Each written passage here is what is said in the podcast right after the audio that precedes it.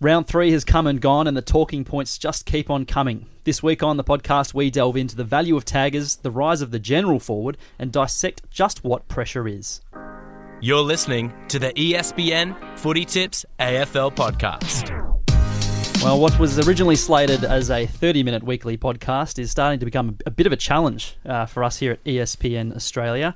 Our pre-production meeting got a bit heated, Niall Seewang. Should we have recorded the, some of that discussion as well? Would have been interesting. Might have been a few bleeped-out moments. Um, but, yeah, certainly so much to talk about. Well, Jake, speaking of bleeped-out moments, I'm very much looking forward to your rant uh, later on. Jake Michaels from E S P N dot com dot A U. G'day, Matt. Yeah, well, stay tuned. It's a doozy this week. It is. I've, I've seen the notes, and I'm looking forward to it, I've got to say. And from Champion Data, Christian Joly, welcome along. Thank you. Uh, so, Neil, we, last week we sort of touched on your tipping form. Uh, has it improved this week? Was it two last week? That you got? Uh, no, don't sell me short. I think it was three last week and four the previous week. So I'm actually on an upward curve. I got five, which I, I think was oh, maybe okay. just above the competition average. Six next week. Storming back after. into contention. It's all happening. uh, Jake, how's uh, how's your week been? Tipping wise, yeah, well, that, and I think you went to a couple of games on the weekend as well. Yeah, uh, tip six, which was not too bad. Um, Yeah, was at the Collingwood West Coast game, which I thought Collingwood would win that easily, but uh, I was impressed by West Coast. I know they're the reigning premiers, but they sort of seem to fly under the radar a little bit. Um, and Andrew Gaff's return was exceptional as well. Hmm. Christian, what caught your eye from the weekend? Uh, I was at the uh, Bulldogs Gold Coast game on Sunday, and I saw my certainty tip from last week lose to the Gold Coast. So it was smoke. An interesting game, though. So yeah, I think uh, I think we had a bit of a bad one. I think I tipped the Blues to be my outsider, and they couldn't get the job done against Sydney, so we might need to... I was pretty confident in uh, Geelong getting over the Crows, which yeah. was which was a good one. Yeah, I was pretty happy. I think when the Crows came storming back in that, that last quarter, I was a bit nervous, but uh, the Cats held on, and, and that was a good win for the Cats, and they maybe we, we talk about them in a, a future pod. I don't think we've got time for that today, so we'll see how we go. But, all right, let's get into it. Uh, without further ado, we're going to move into our first segment. It's time for Three on Three.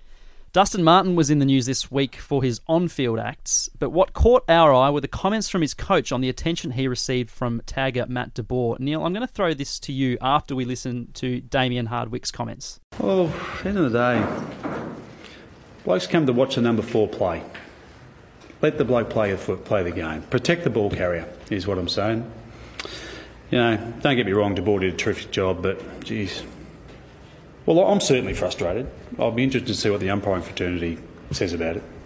Neil, I uh, threw, threw to you a bit early, but do people come to see the number four play, or a tag is still part of the game? Well, of course they come to, to see the stars play, but this sort of attitude is, in, in my view, completely wrong. There's only a couple of hand, a handful of superstars in the league, but they don't deserve special treatment. And Hardwick going on about the fact that the fans come to watch his stars play, Uh, and the fact that Matt DeBoer's job is just completely to negate Dustin Martin. But yeah, that's a great job. He's done it beautifully. And how different is that? How is that any different to compared to what forwards put up with when they've got someone on their shoulder who's, and the defender's primary objective is to negate that opponent all game? So why why is it any different if it's a midfielder? It, it just staggers me that this coach would come out with such an outdated point of view. Well, it's no different at all. I mean... I'm sorry, but you got to get over it, Damian Hardwick. I mean, that's just not good enough. That's just the way the game goes. And you look at someone like Gary Ablett, who's, you know, in the, the middle part of his career, maybe not the first two or last two years, but the middle ten, twelve years of his career. This this is a guy that went out every single week and was the best player on the ground for ten years. And he copped attention every single week, and he fought through it. I'm not saying Dustin Martin can't fight through it. He'll come back, and he'll he's a great player. He's a Brownlow medalist, and he will fight back, but... You know, that's what happens. It's no different. And you can't just say Matt DeBoer has, shouldn't be going to him. Of course, you want to shut down the best players on the opposition. I think these comments are just going to invite more taggers to Dustin Martin, aren't they? They've just sort of shown that it's going to frustrate him. Clubs are sort, certainly going to just send taggers straight to him from now on. It's worked. Well, the, the thing that really upset me about Hardwick's comments, on the field, Dustin Martin whacked a bloke, got two weeks, and he's going to the tribunal tonight. So if you're listening to this uh, later in the week, you'll know the outcome of that. But he also copped a fine for a couple of, uh, what's the Pretty word? Pretty poor gestures. Poor gestures yep. towards uh, Shane Mumford and a couple of the other Giants. With uh, for a team without Jack Riewoldt, Alex Rance, and probably now Trent Cotchin as well for a, a week or two. Jaden Short. Jaden Short. He is one of the on-field leaders, and this is how he's acting. He's whacking blokes off the ball. He's making obscene gestures, copping fines and copping weeks. For Damian Hardwick to defend him in the press conference, I thought was really, really poor. And I think that he had the opportunity to... send a message to Martin in the press conference and shirked it completely. Yeah, I, I wrote in our What to Watch For column last week that Dusty really had to stand up against the Giants, uh, and for the points that you raised, without some of their more experienced players. You know, we all know the great heights that he hit in twenty seventeen. He's a superstar player, but that was really, really poor, his game. And not just the hit and not just the, the gestures to, to Mumford, but his game as a whole. I mean, he was shocking. He really, really was... was just about one of the worst Tigers out there.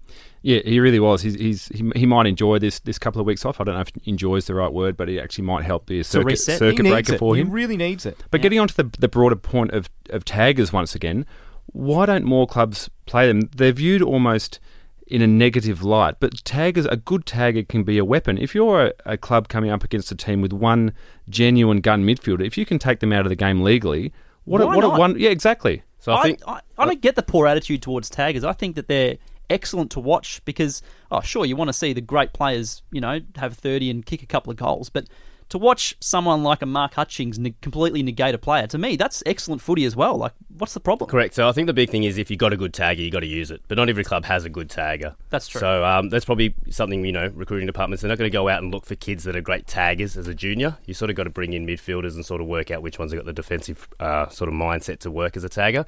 I think that's the biggest thing. Not every club has a, a one guy on their list that can be a midfield tagger just sort of sitting there waiting in the wings.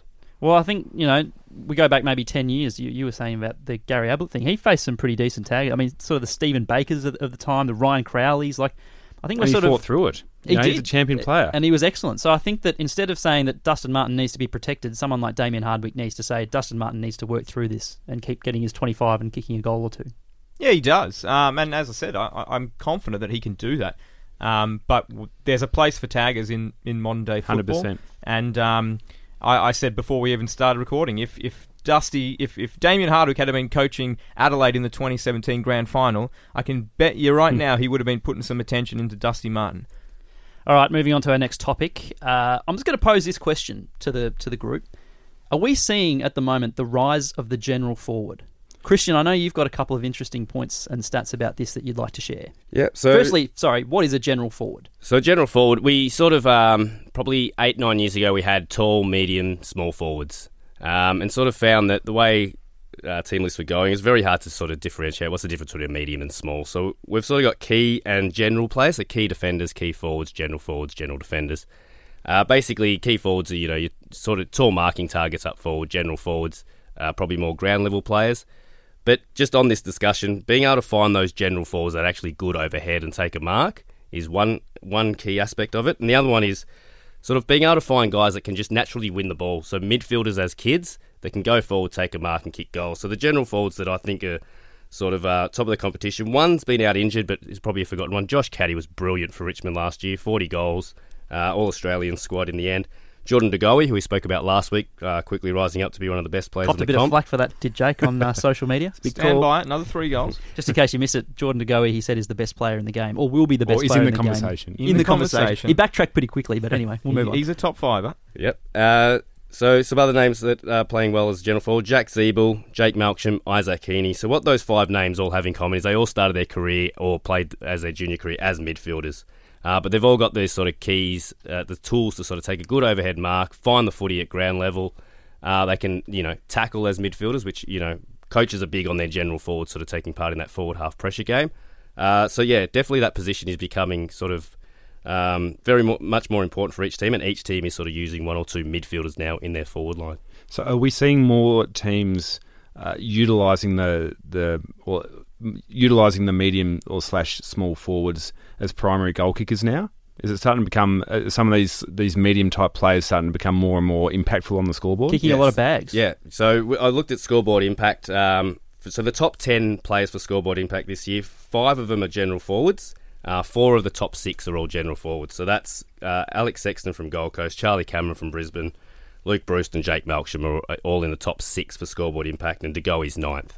Last year, there was only two general forwards in the top ten. twenty seventeen, same number. twenty sixteen, there was three. There was four in two thousand fifteen. That includes Jake Stringer, who is sort of that right on that borderline of, is he a key forward or a general forward? In twenty fifteen, we had him as a general. And in two thousand fourteen, there was two of the top ten. So, yeah, half of the top ten scoreboard impact players are now general forwards. So definitely having more impact. That's I, interesting. Sorry, Jake, you go on. I was going to say, I, I guess that obviously shows that they're having more of an impact. But does it? Do they now, do the small to medium forwards now not take over from the key forwards, but are they more valuable? I think so. I, I'm right on the... An elite medium forward, I think, is just about the most valuable player on the ground for some clubs. If you have an elite medium forward that's really hard to match up on, a De Goey, a Heaney, who had twenty-six and kicked four on the weekend. Sexton. Sexton, every week, it is seems. He leading the Coleman still? He's, I mean, he's right up there. I think Jeremy Cameron, I think Jeremy Cameron, Cameron is now. Who almost plays like a, a medium forward as opposed to a key because they do. And as, and as Christian said, like the, the benefit of these guys is they can go into the middle, and you don't see...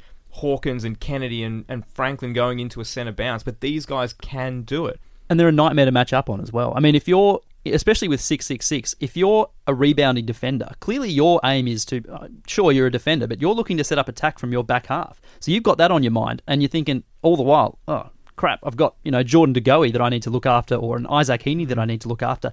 It's it's a nightmare for, for sort of general defenders. Completely so, different to a to a key defender. So the counterpoint um, to your argument, Matt, when you, you're suggesting that the key forwards have almost been overtaken, I think the the general forwards would probably struggle to impact without the structure of having one or two big guys up there. So it's, it's an interesting debate. Like you look at the Richmond Premiership team a couple of years ago, they only had one key forward in Riewoldt, and they had a bunch of general forwards who worked so well together. But without Riewoldt, I think they would have really struggled to to make that work. It was very similar to Collingwood last year, Mason Cox with five sort of general forwards around him. So we've seen teams be successful with that setup, but you, you're right. What they both had in common is they at least had one genuine key forward standing in there. But mm. if a team had to go, if a team decided to go into a game with six general forwards, would that then force the opposition to, to, to adjust how they defend them? Would they would they drop their... Correct. You'd almost have to adjust your defensive setup. To, a few late changes, Chris Scott style. Never too long. All right, next topic. Uh, Melbourne's had its fair share of criticism for being winless through three rounds, as has North Melbourne to an extent.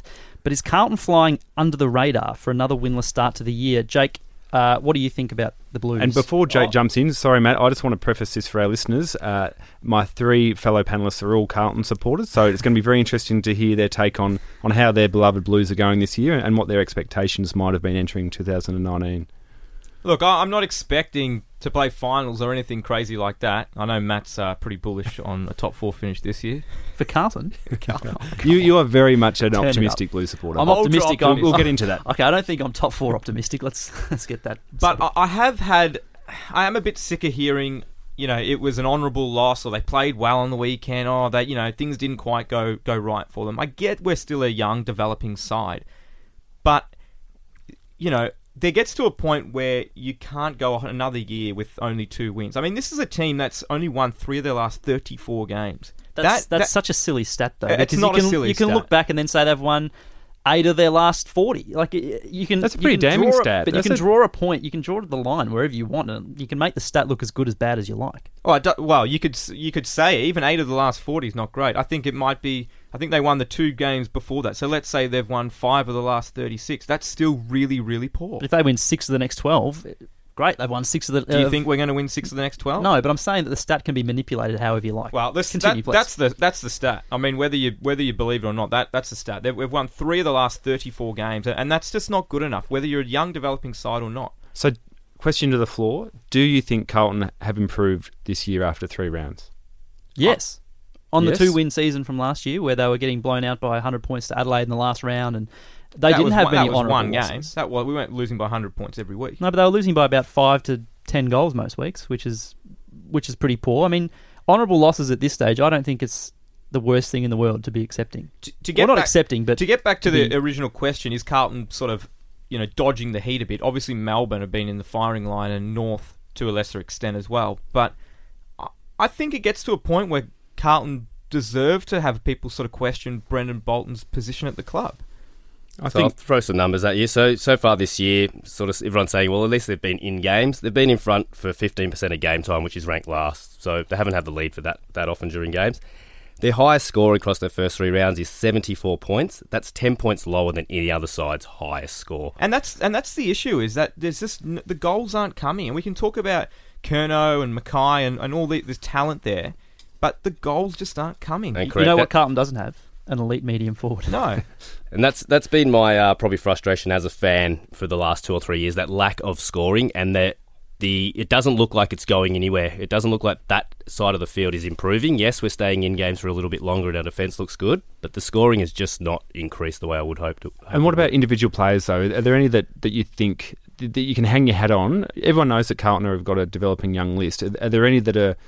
are shining and give you a bit of hope for the future? So for me, there's, there is a tick there. So using the top five are A F L player rating players at Carlton. So this year, the top five leaders are Patrick Cripps, who's twenty-four years old, Petrevsky-Seaton's twenty-one, Wiedering's twenty-one, Fisher's twenty, and Lockie Plowman's twenty-four. The way Carlton finished last year with their leaders, Cripps was obviously on top, still twenty-four. Second was Cade Simpson, he's thirty-four. Ed Curnow was third, he's twenty-nine. Charlie Curnow was fourth, so that's a good one, twenty-two. And fifth was Liam Jones at twenty-eight. And I'm pretty sure sixth was Dale Thomas, who's in his thirties as well. So that's what I like to see. The young names are starting to sort of lead the club and sort of uh, have more impact. Just got to see it more from a team level. oh and three, it doesn't look good on paper, but I think if you if you watch the Blues, I think there's improvement over last year. And that's all that fans can ask for at this point. And a win will come. Um, they're not going to have a two-win season. They're going to be better than that. They'll win four. Yeah, I think I, I think looking at it from a, from a, a neutral's perspective, I, I'm confident in Carlton's list going forward. I like the fact that these young players are developing. I think the questions will start coming though for Bolton if if if they go if they're one and if they're one and nine after ten rounds, for well, example. That that's the, the figures do speak. Well, let me ask you that, Matt, because you just said you know Carlton's not going to have another two-win season, win four at least. What if what if Carlton has a two-win season? Yeah, it's a good point. I mean, clearly is Brendan Bolton then in a position where his posi- his position at the football club is under pressure? Y- yes, of course, hugely. But But fans need a win. Fans just need a win at this point. Fans need a win. I mean, you, you can't go twelve months without having a win in your own city. I, I can't mean, remember the last time I saw a win live at the footy. Yeah, that's, and, that's, and that's, that's really that's really sad. For, it is a bit sad. You know, I'm, being a Melbourne supporter, I, I lived through you know seven or eight years of that, so I can sympathise, and it's hard. You do just want to win. I think, but they're on the right track. At the end of the day, so I don't have that sick feeling in the gut that I had when Malthouse was in charge, and until I have that, I'm going to trust my gut on that one. Um, anything else to add, Jake? We'll leave it at that. We could go on for we, a while. We don't want this to become a Carlton Blues special. We could go on for a while, but uh, it's time to move on. How about stat with Champion Data? Pressure is a buzzword in footy circles and has become quoted pretty often uh, in the media and on social media, but do we really understand what it means and how it affects games? Christian, you've got the job of trying to break it down for us laymen. Uh, what can you tell us about some yeah, pressure I'll, stats? I'll do my best. So... Pressure, when people talk about pressure, it's what we call the pressure factor. And what we're doing at Champion Data is we're measuring how much pressure each disposal is under. So we're not looking at the point of taking the ball in possession, it's actually getting rid of the ball. So when you kick or handball, how much pressure you're under. Um, so each pressure act that we have, we have five sort of different um, levels of pressure that you're under, and they each have a value. That value is based on how much harder you just made for that guy to hit an effective disposal. So sort of starting from the end, the best um, level of pressure you have is physical pressure, actually grabbing someone and getting hold of them. That makes it three point seven five times harder to hit the target for the guy that's disposing the ball. So what a team gets there is they get three point seven five points of pressure for every time they put physical pressure on. So your pressure factor at the end of the game is just your average of how much pressure you've put each disposal under. Each club has sort of um, looked at... the number being two hundred or two point zero zero is being that the optimal sort of level of pressure that they want to apply each game. That is a very high number and not many teams reach that number. But sort of speaking to clubs and looking at the club land, they sort of tell their players two hundred is what we're reaching for a good pressure number. That's just an arbitrary number. We know that we're if we can get to this mystical figure of two hundred, we, we, we know our pressure's yeah, on through so the roof. So they don't have to explain to their players, look, if you corral someone, it's worth one point two five, or if yeah. you're chasing him, it's worth one point seven five, or physically, it's three point seven five. It's so, just look at this number and try to get that to two hundred. So when you say two hundred, it's two point oh, in the, it, but they say two hundred. Correct. We just sort of, it's it's yeah. it's the... Um, sexiness of the number. If you say we we take the decimal point out, we right. say well it's three point seven five uh, pressure points. Basically, say that as three seventy-five. If you if you're if every disposal of the opposition's under physical pressure, you'd end up with a pressure factor of three seventy-five. Yeah. So that's how it's recorded.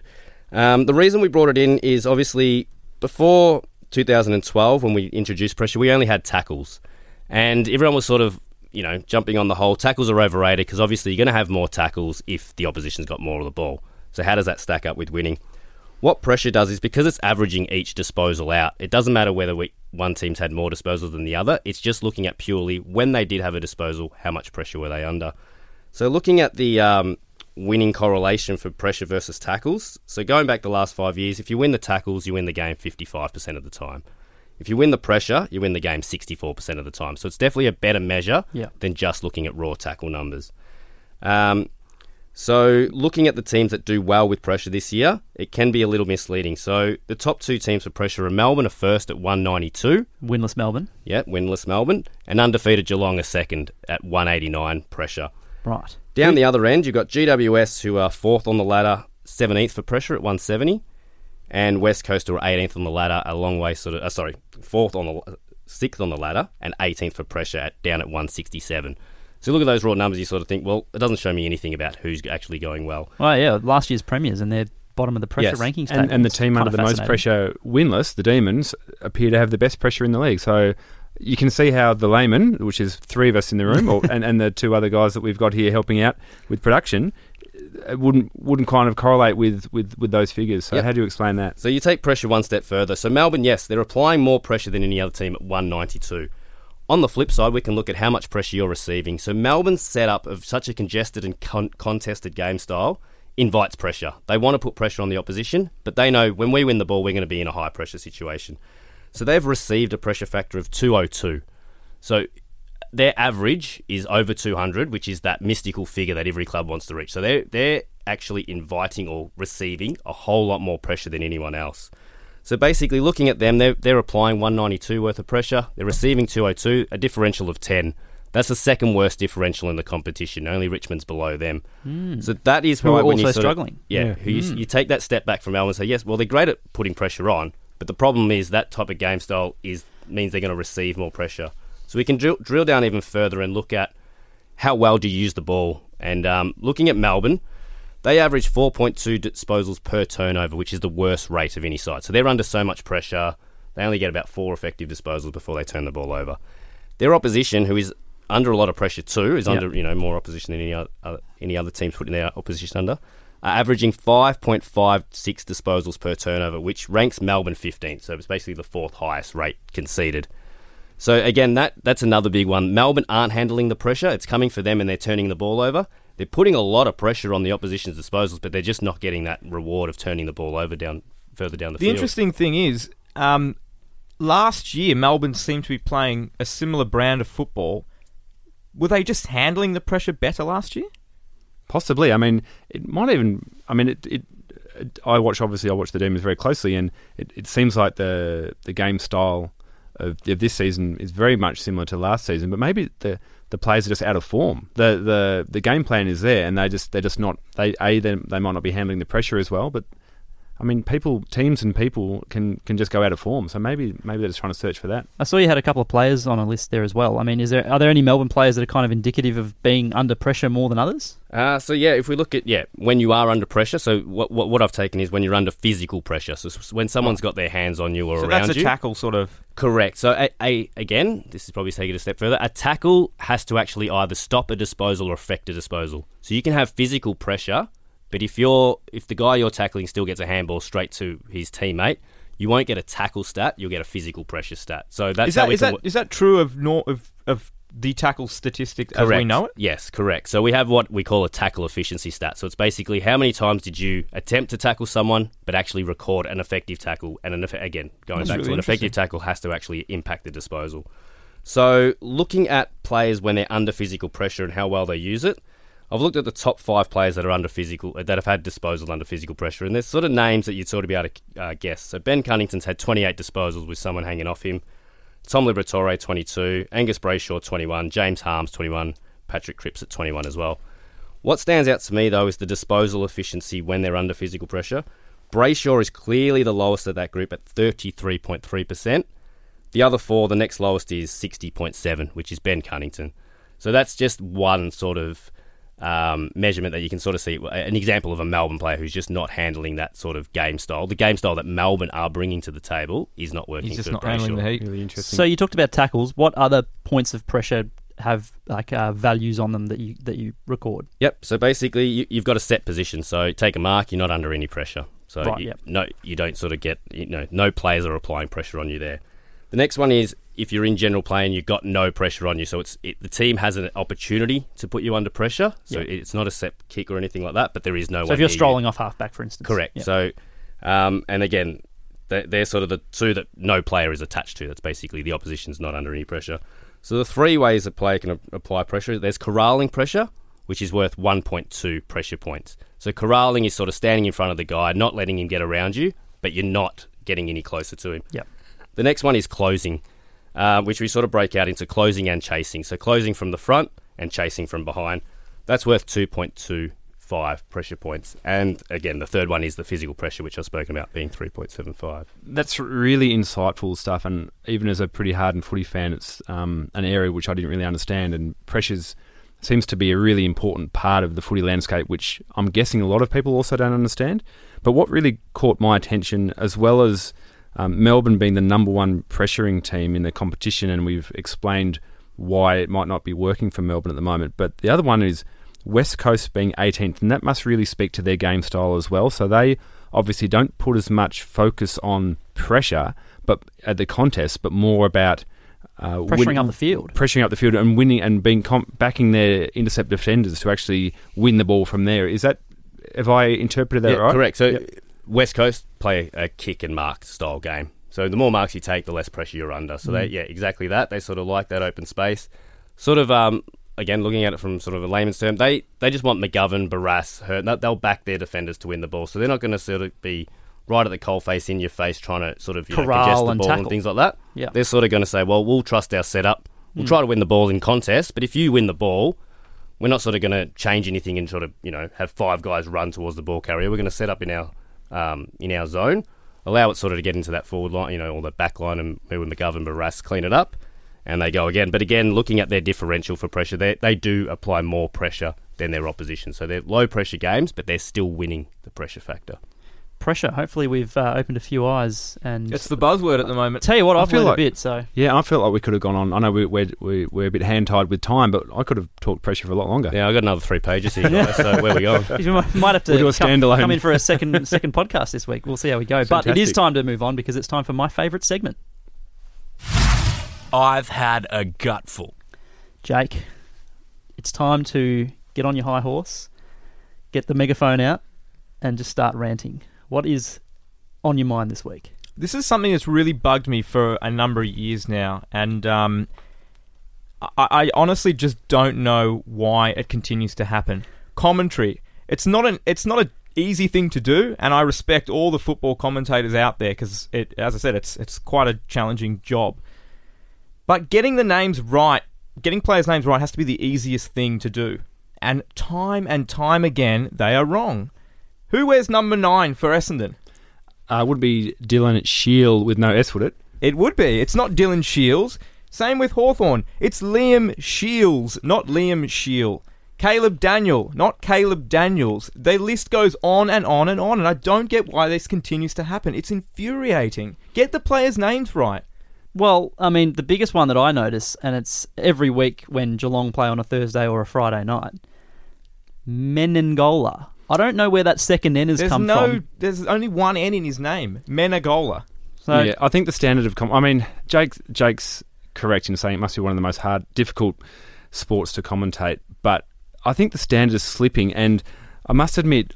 One element which really gets my blood boiling is when, and I'm not going to name the commentators, but there's a few in particular that time after time they say the West Coast and the G W S. It's, it's not right. It's, it's like saying the right. Carlton or the Melbourne. It's yeah. it's, it's either the, the West Eagles. Coast Eagles or West Coast. You, you don't need to put that at the front of it. It makes absolutely no sense. Oh, why do they do it? Absolutely does my head in, that does. If you're writing a story...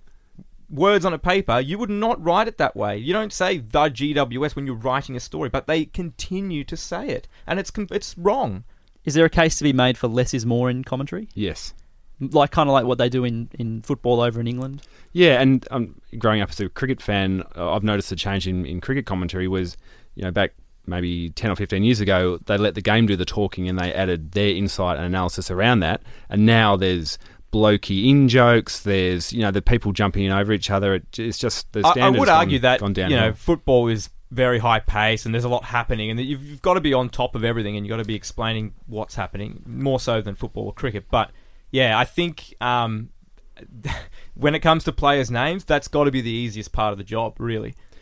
Well said, Jake. And um, on a similar vein, we, we did a shout out to, to our listeners last week um, about their, their best or worst footy gripes using the hashtag footy gripes. Get involved on Twitter. Get involved in Twitter. And uh, our favourite one from the weekend was uh, Sam Bunn at Sam Bunn nine, who's uh, who pointed out he can't stand people who rock up to their middle of the row seats halfway through each quarter, and I, I can sympathise with that. That's that, not that good can enough. Drive me insane too. Right, well, there's the only M C C one thing members. Worse than that: when they rock up late, and then five minutes later they want to get up to go and get a drink, and you got to get up again.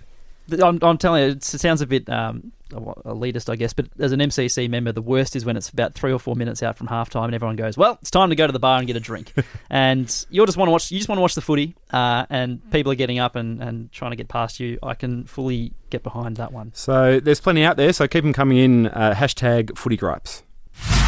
And the three votes goes to...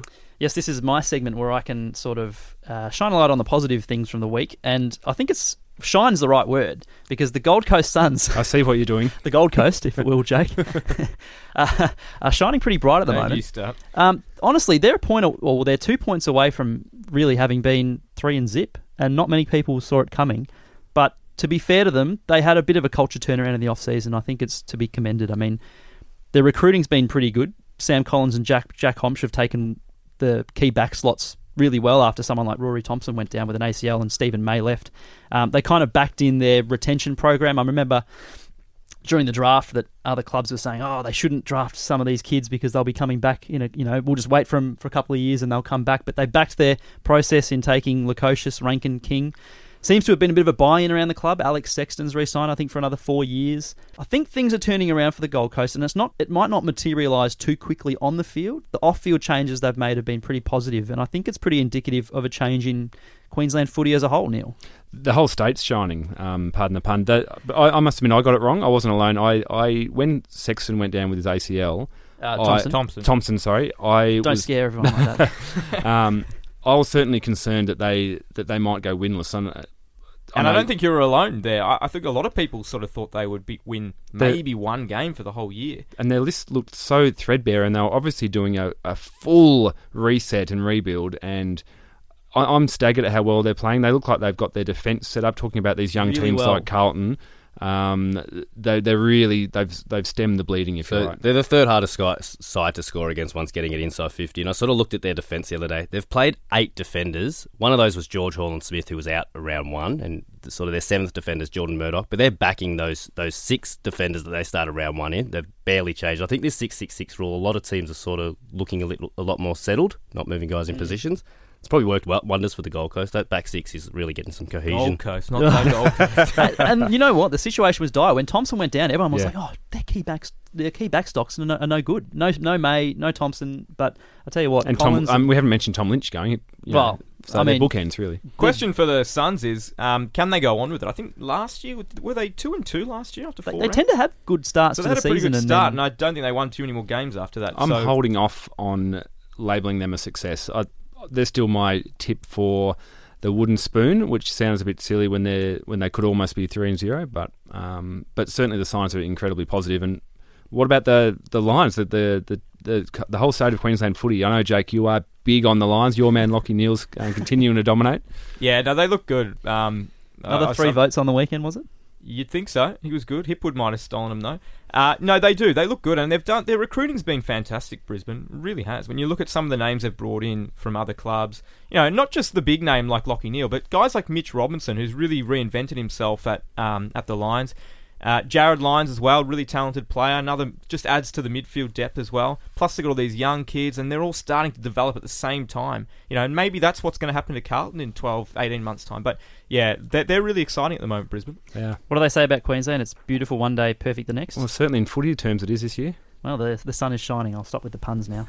uh, footy tips dot com dot a u is your home of tipping the A F L and a multitude of other sports. You can challenge your family, friends and co-workers in your own private comp and see how you fare compared to more than six hundred fifty thousand tipsters worldwide. Neil, I know you've got a couple of interesting stats from the weekend of tipping. Another really difficult round of uh, tipping. I'm not alone, which is good. Um, only four tippers uh, got a perfect nine out of nine and tipped the right margin, which is zero point zero zero zero six percent. We could almost round that down to zero, but well, we, we got the math effort. wrong in, in round one after round one, so we, we hope that the math is right, but there's a, a few zeros after that decimal point, there so it's very is. impressive. Um, and taking away the, the margin, uh, one hundred thirty-six tippers out of six hundred fifty thousand managed to pick nine. So incredible effort if you're picking nine. I think you're just throwing darts at a dartboard if you're getting nine from last weekend, but maybe that's just sour grapes because I'm still uh, not maybe going so well. Maybe that's the what you got to do from now on.